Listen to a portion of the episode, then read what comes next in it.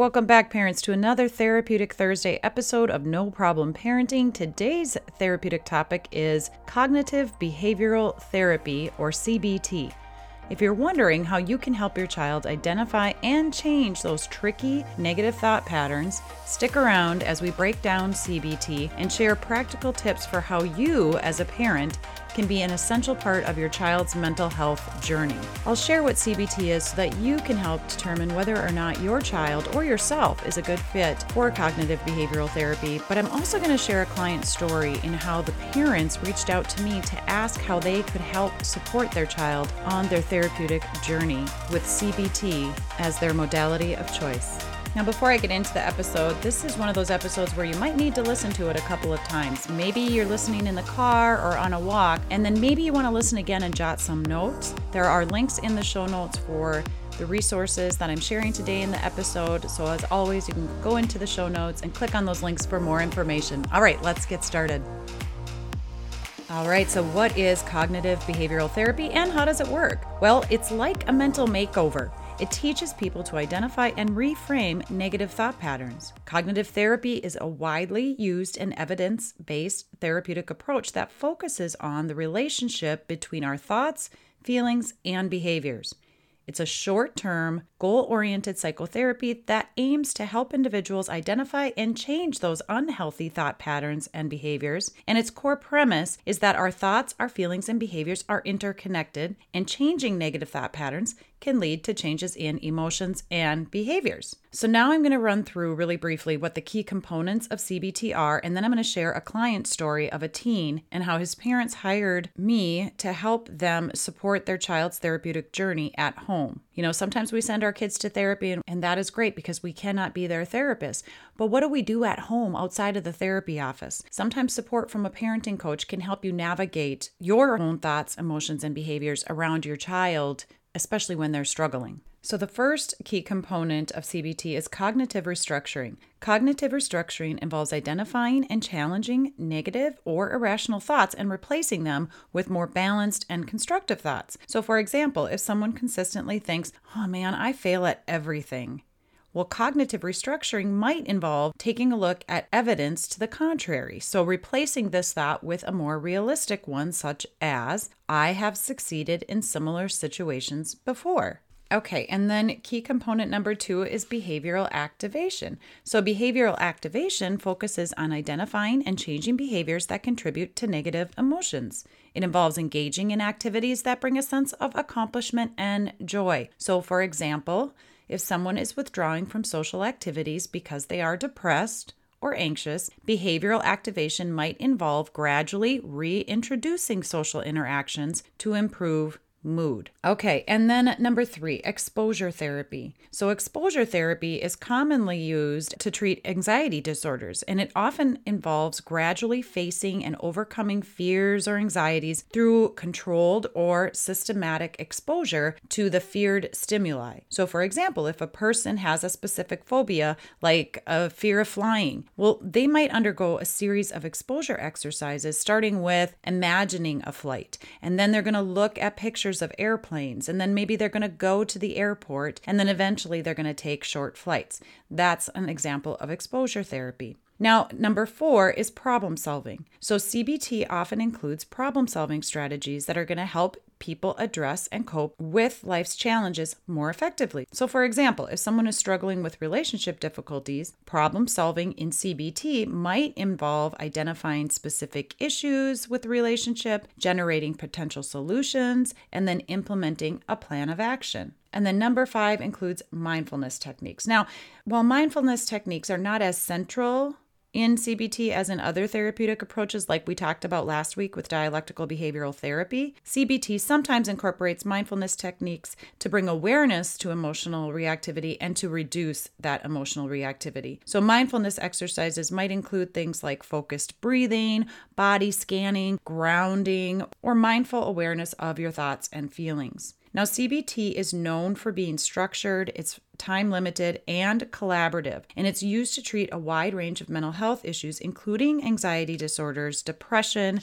phobias, obsessive compulsive disorder, post traumatic stress disorder, and so much more. And CBT is often done in individual or group therapy sessions, but it can also be adapted for use in self help formats. So, yes, you can learn the CBT techniques that you can use in everyday life without the need for therapy or without having a diagnosis. Now, last week I shared a little bit about what dialectical behavioral therapy is and that it often combines cognitive behavioral therapy, and the two approaches together can complement each other and, in some cases, be integrated to provide a really comprehensive treatment plan for the teen or adult.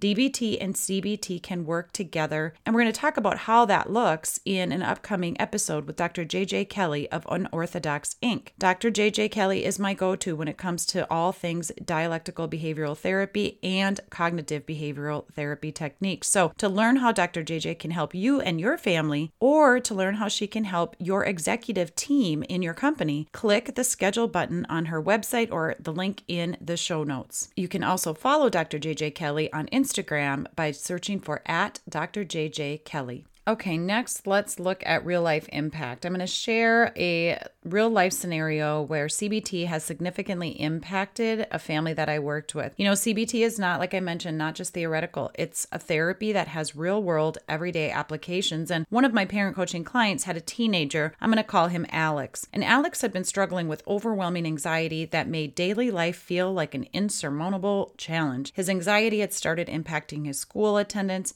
social interactions, his high hygiene, and overall well being. Now, of course, his parents were concerned and they had tried some other therapy models and some family therapy, but they weren't really making much progress, so they reached out to me for a 90 minute strategy session and then decided to seek help from a mental health professional who specialized in cognitive behavioral therapy. Now, before bringing Alex to therapy, I encouraged the parents to educate themselves and then Alex on what the therapy was, what was the goal of the therapy, and then I encouraged them to give him some examples of how the therapy had helped other teens. Then Alex was encouraged to come up with questions and was actually given some questions to ask the therapist, including permission to interview the therapist. He was able to ask the therapist some questions on the phone before scheduling an appointment. And then once he decided to work with the therapist, he made a commitment to attending X number of visits, even on days that he didn't want to go. So he was very invested in the therapeutic schedule and process, kind of like a contract. Now, once he started meeting with the CBT therapist, Alex felt this kind of mix of nervousness, but also hope because his parents had educated him, because they gave him some control over choosing the therapist, and they educated him on the intended outcome of the therapy. It wasn't just as though he was supposed to go to therapy and talk about his feelings and there was some magic wand that was going to help him come out on the other side. He actually was prepared and had hope. So the therapist joined first to create trust with Alex. They completed a psychological evaluation with a few question and answer kind of tests. And soon the therapist was able to identify that Alex had developed a pattern of catastrophic thinking. He was expecting the worst possible outcome in a number of situations. So, in the early sessions, the therapist worked with Alex to identify those negative thought patterns that were contributing to his anxiety. They explored instances when Alex felt particularly anxious, and then they dissected the thoughts that accompanied those moments. Together, they uncovered a pattern of automatic negative thoughts that were related to fear of failure social rejection, and the unknown. And then next, once those patterns were identified, the therapist guided Alex through cognitive restructuring exercises. They talked about evidence supporting and contradicting the negative thoughts. So, for instance, if Alex feared failing a test, well, they talked about past successes and instances where Alex's hard work had paid off. Now, that process helped challenge and reframe Alex's automatic negative thoughts into more realistic and balanced thoughts. And Alex Alex's parents could see this happening in real time. We're going to talk in just a little bit about the parent's contribution to the therapy in the home outside of the therapeutic office as a support for Alex. But let's go into the next steps that the therapist did with with Alex because of course there were these behavior issues, right? So to address the impact of anxiety on Alex's daily activities, the therapist and Alex worked together on a behavioral activation plan. So they identified the times that were enjoyable and the activities that were meaningful to Alex, the ones that he'd been avoiding because of his anxiety. Things like participating in extracurricular activities. He had stopped his sports altogether. And he had even stopped hanging out with his friends. So Alex worked with his therapist to gradually reintroduce those activities, and he began to experience a sense of accomplishment and increased self esteem. And then next, while not everyone needs exposure therapy, given that social anxiety was a significant challenge for Alex, the therapist introduced exposure therapy. They created this like pecking order of anxiety provoking situations, starting with the less intimidating kind of scenarios and progressing to the more challenging ones. And through gradual and controlled exposure, Alex learned to confront and manage his social fears.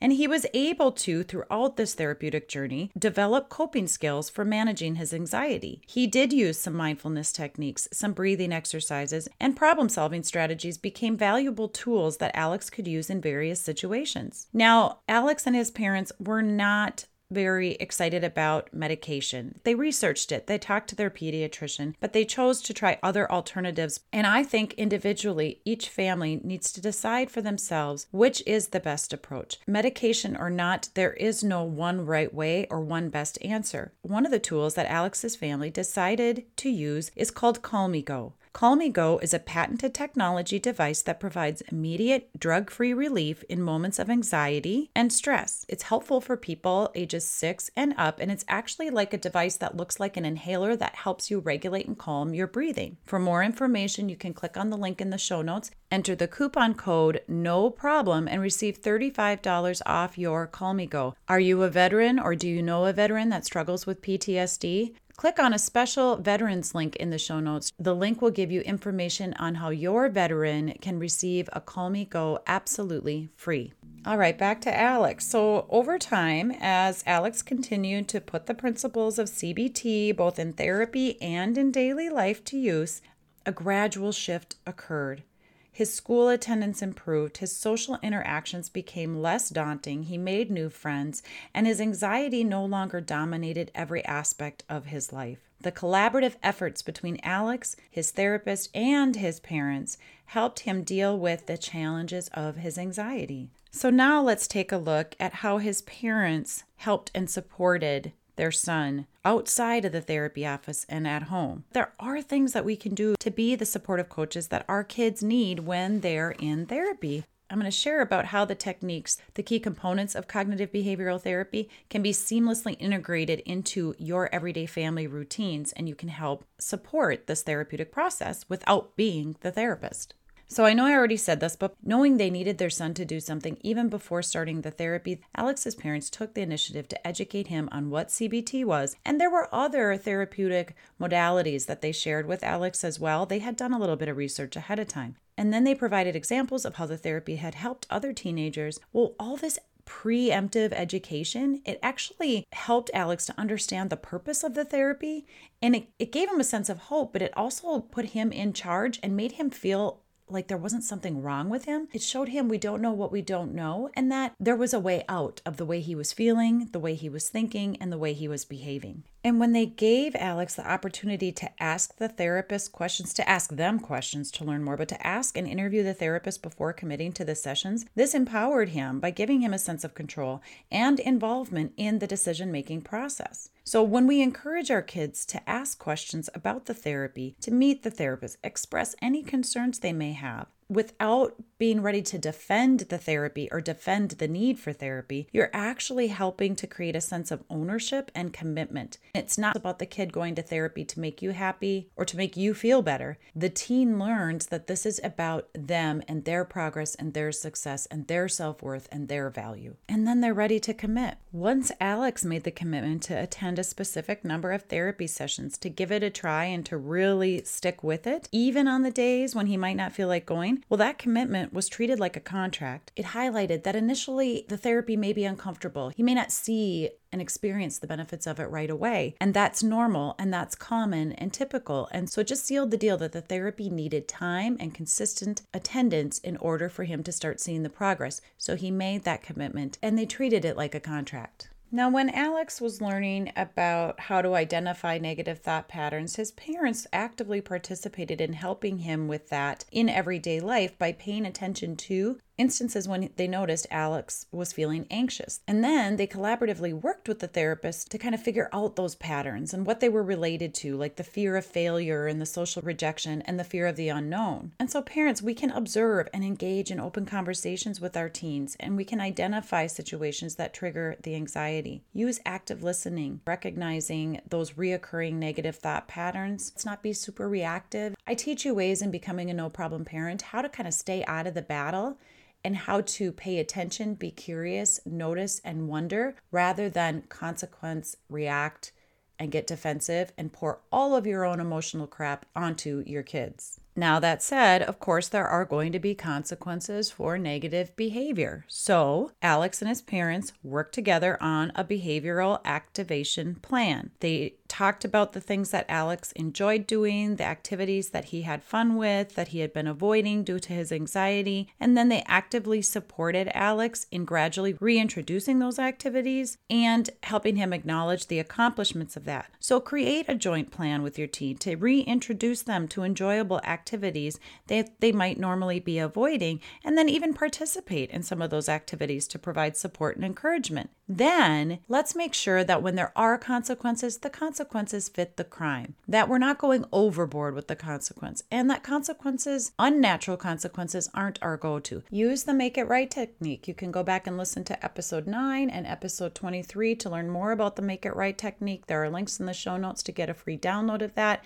Or you can always email me, Jaci at noproblemparents.com, and request an emailed copy. All right, just a couple more, and then I'm going to give you some separate tips for how you can get started with your kiddos today. So, the next thing would be that how can the parents support the exposure therapy that Alex went through? Well, since they were targeting his social anxiety, Alex's parents assisted him in facing and managing some of his social fears. So they went along with him at first. They sat in the car while he was with peers, even though the, the peers didn't know that his parents were waiting for him. They had a catchphrase that Alex could text them so that he would get a call from them and they would say, Hey, sorry, bud, we got to come and get you. We have something to go to. So it kind of helped pull him out of a situation when he was uncomfortable but his friends never knew that was even happening, and he kind of got to blame it on his parents. In the beginning, that's what he did because he wasn't comfortable communicating his needs with his friends. But eventually, by the time he completed his cognitive behavioral therapy, he was able to support and advocate for himself and not worry what the friends thought. And then finally, as the therapist worked with Alex to develop some coping skills, Alex's parents actually got involved in that process as well. And they had discovered CalmiGo, which I re- referred to earlier in this episode. And so they looked at those kinds of things together and they supported Alex in how he wanted to use the mindfulness techniques to make sure that he wasn't embarrassed or put in situations where he would be doing some of these things in front of other people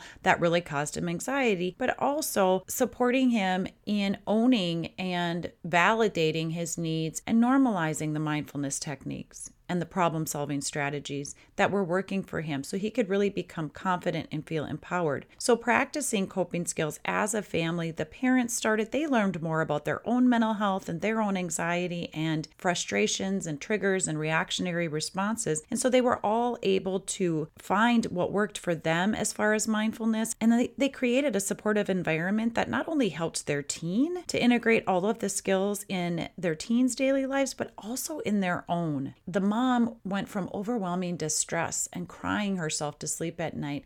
The dad went from explosive anger and rejection of his son, throwing his hands up like there's nothing we can do. And the son was going more and more inward and just isolating. And now, this family, because of the steps that they took, because of the intentional effort they put in to do this as a family and get out of blame and shame and whose problem it was or who was right or who was wrong or all of those things things because they prioritized their son, their own education, they empowered, they were committed, and they were actively participating and contributing to this as a family. This family is joined, connected, and they succeeded. Okay, so then the last thing that I'm going to share with you today is a couple of tips for what you can do, regardless if your child has a mental health diagnosis or you're even considering any type of therapy for them, much less CBT. There are some things that we all families can do and implement just for healthier conversations and better communication. One of my favorite tips is to create a thought journal for two. Okay, so a thought journal with your child each day, or maybe it's each week. Again, you do you, you figure out what works in your schedule. I don't want some of these tips I give you to feel so overwhelming you never even try them. But take a few minutes to jot down a positive or a challenging thought or situation that you both experienced that day. And then you can just kind of talk about how could you reframe any of the negative thoughts that went along with that situation. Not only are you going to normalize the process, but you're also going to strengthen your connection. You're going to learn from the way they reframe a negative thought, and they're going to learn from the way that you reframe a negative thought. So just imagine sitting down with your kiddos at the end of the day and you both grab your shared thought journal and you say, Hey, you might say as the parent, I felt really proud today when I finished this work project. and But I was also kind of stressed the upcoming deadline and I didn't know if I was going to make it. And then your child might say, Well, I felt really happy when I played with my friend today. But I felt really worried today during my math test. I didn't know if I was going to be able to finish it. And then you can talk about how you each reframed your stress took that challenge or that worry and turned it into an opportunity to learn. It's a really cool tip for connection, and it also teaches your kiddo the valuable skill of reframing negative thoughts and getting out of what I like to call stinking thinking. Okay, so another tip I'm going to share is called the mindful moments routine. Incorporating mindful moments into your daily routine, whether it's during breakfast or your car rides to school and to work, bedtime, at some point, encourage a brief pause to just reflect on the day. Teach your kids how to remember the pause so that when we do have those high, stressful, tense, reactionary moments, we are our brain, we've wired, we've trained our brain to already kind of know, oh, instead of fight or flight, I'm going to pause, not freeze, but pause. And think about this, shift myself to the logical part of my brain, my prefrontal cortex, before I react or get upset about this. And then asking open ended questions about their feelings or their thoughts. So, this can help with communication and developing mindfulness too. So, it might look like in the morning car ride to school, you're going to start a mindful moments routine. You'll turn off the radio and say, okay, hey, let's take a minute to think about how we're feeling today. Where's our frame of mind?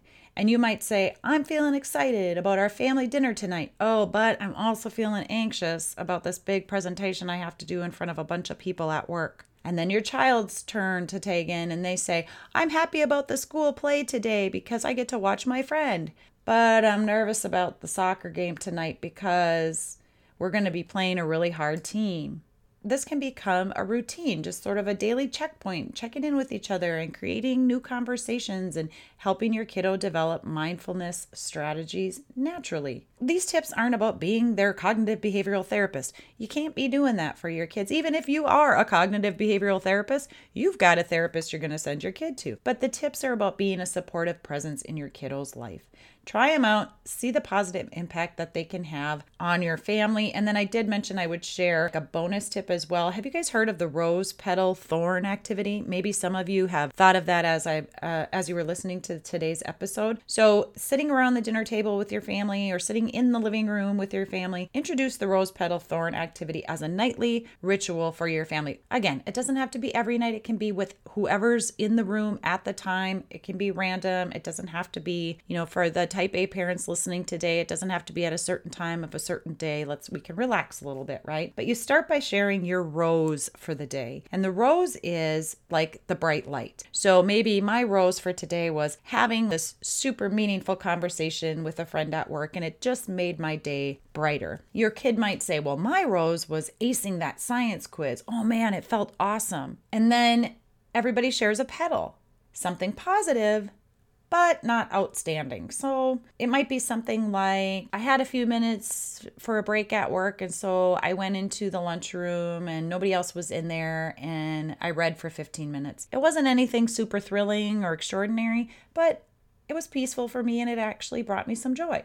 And then maybe your kiddo's gonna say, I helped one of my friends in school do their homework. Wasn't really a big deal. I mean, I'm super good at science, and so like I knew how to do it, but they didn't. And so it kind of felt good to help them out. And then all of you are going to share your thorn, which is a challenge or a difficulty. Okay, so you might say something like, uh, well, my thorn today was a bit frustrated with all the tasks on my to do list. I got a little bit overwhelmed and it was hard to kind of manage everything and I didn't get it all done and I'm going to have more work to do tomorrow. And then your kid might say something like, Oh, I got a bad grade on my math test today because I pro- solved the first problem wrong, and then that made me solve all the other ones wrong, and it was so frustrating. But I already talked to my teacher, and she's going to help me through it tomorrow. So, rose, petal, thorn, it's a simple activity that encourages open communication. It's going to help family members kind of understand how each other's day went without just saying that annoying or boring. So, how was your day? Well, what happened? Well, what did you do?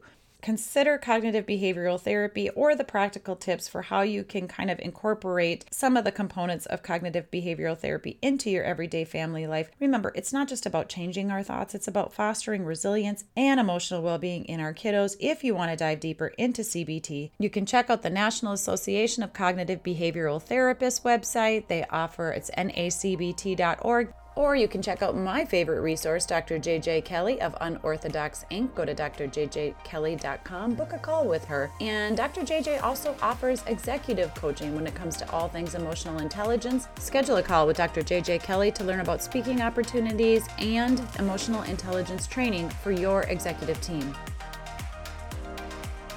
All right, that's it for today's episode of the No Problem Parenting Podcast. Hey, thanks guys for tuning in. If you found value in today's episode, click the subscribe button and share it with other parents who might need a little boost. Stay connected on our socials by following at No Problem Parents for more parenting tips and get your free download of the 60 ways to respond to your kids without losing your cool. Go to noproblemparents.com. Until next time, remember your confidence comes from embracing both successes and setbacks. So take a deep breath, embrace the chaos, and remember you got this.